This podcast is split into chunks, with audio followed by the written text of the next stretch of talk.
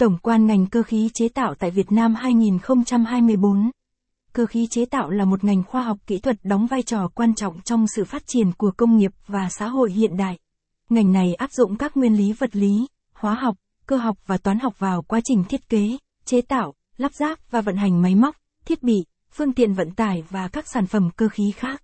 Trong bối cảnh nền kinh tế Việt Nam đang phát triển mạnh mẽ, ngành cơ khí chế tạo đang có những đóng góp quan trọng vào sự thúc đẩy kinh tế và xã hội.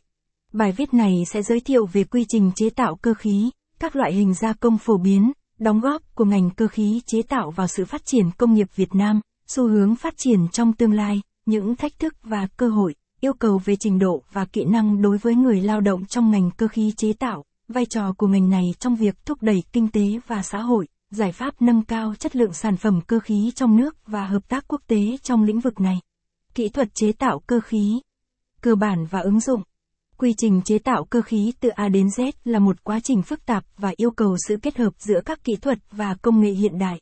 Quy trình này bao gồm các bước thiết kế, chế tạo phôi, gia công, lắp ráp, kiểm tra và nghiệm thu. Mỗi bước đều có vai trò quan trọng trong việc tạo ra các sản phẩm cơ khí chất lượng cao.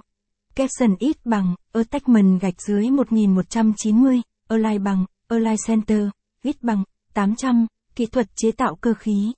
Cơ bản và ứng dụng, caption, thiết kế. Bước đầu tiên trong quá trình chế tạo cơ khí là thiết kế sản phẩm. Để đảm bảo tính chính xác và hiệu quả của sản phẩm, các kỹ sư cơ khí sẽ sử dụng các phần mềm chuyên dụng để tạo ra bản vẽ thiết kế chi tiết.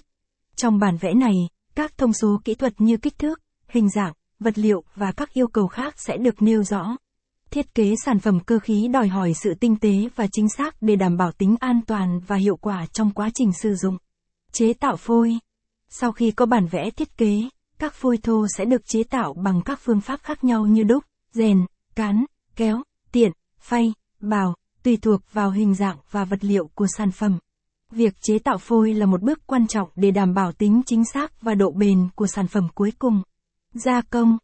Các phôi thô sau khi chế tạo sẽ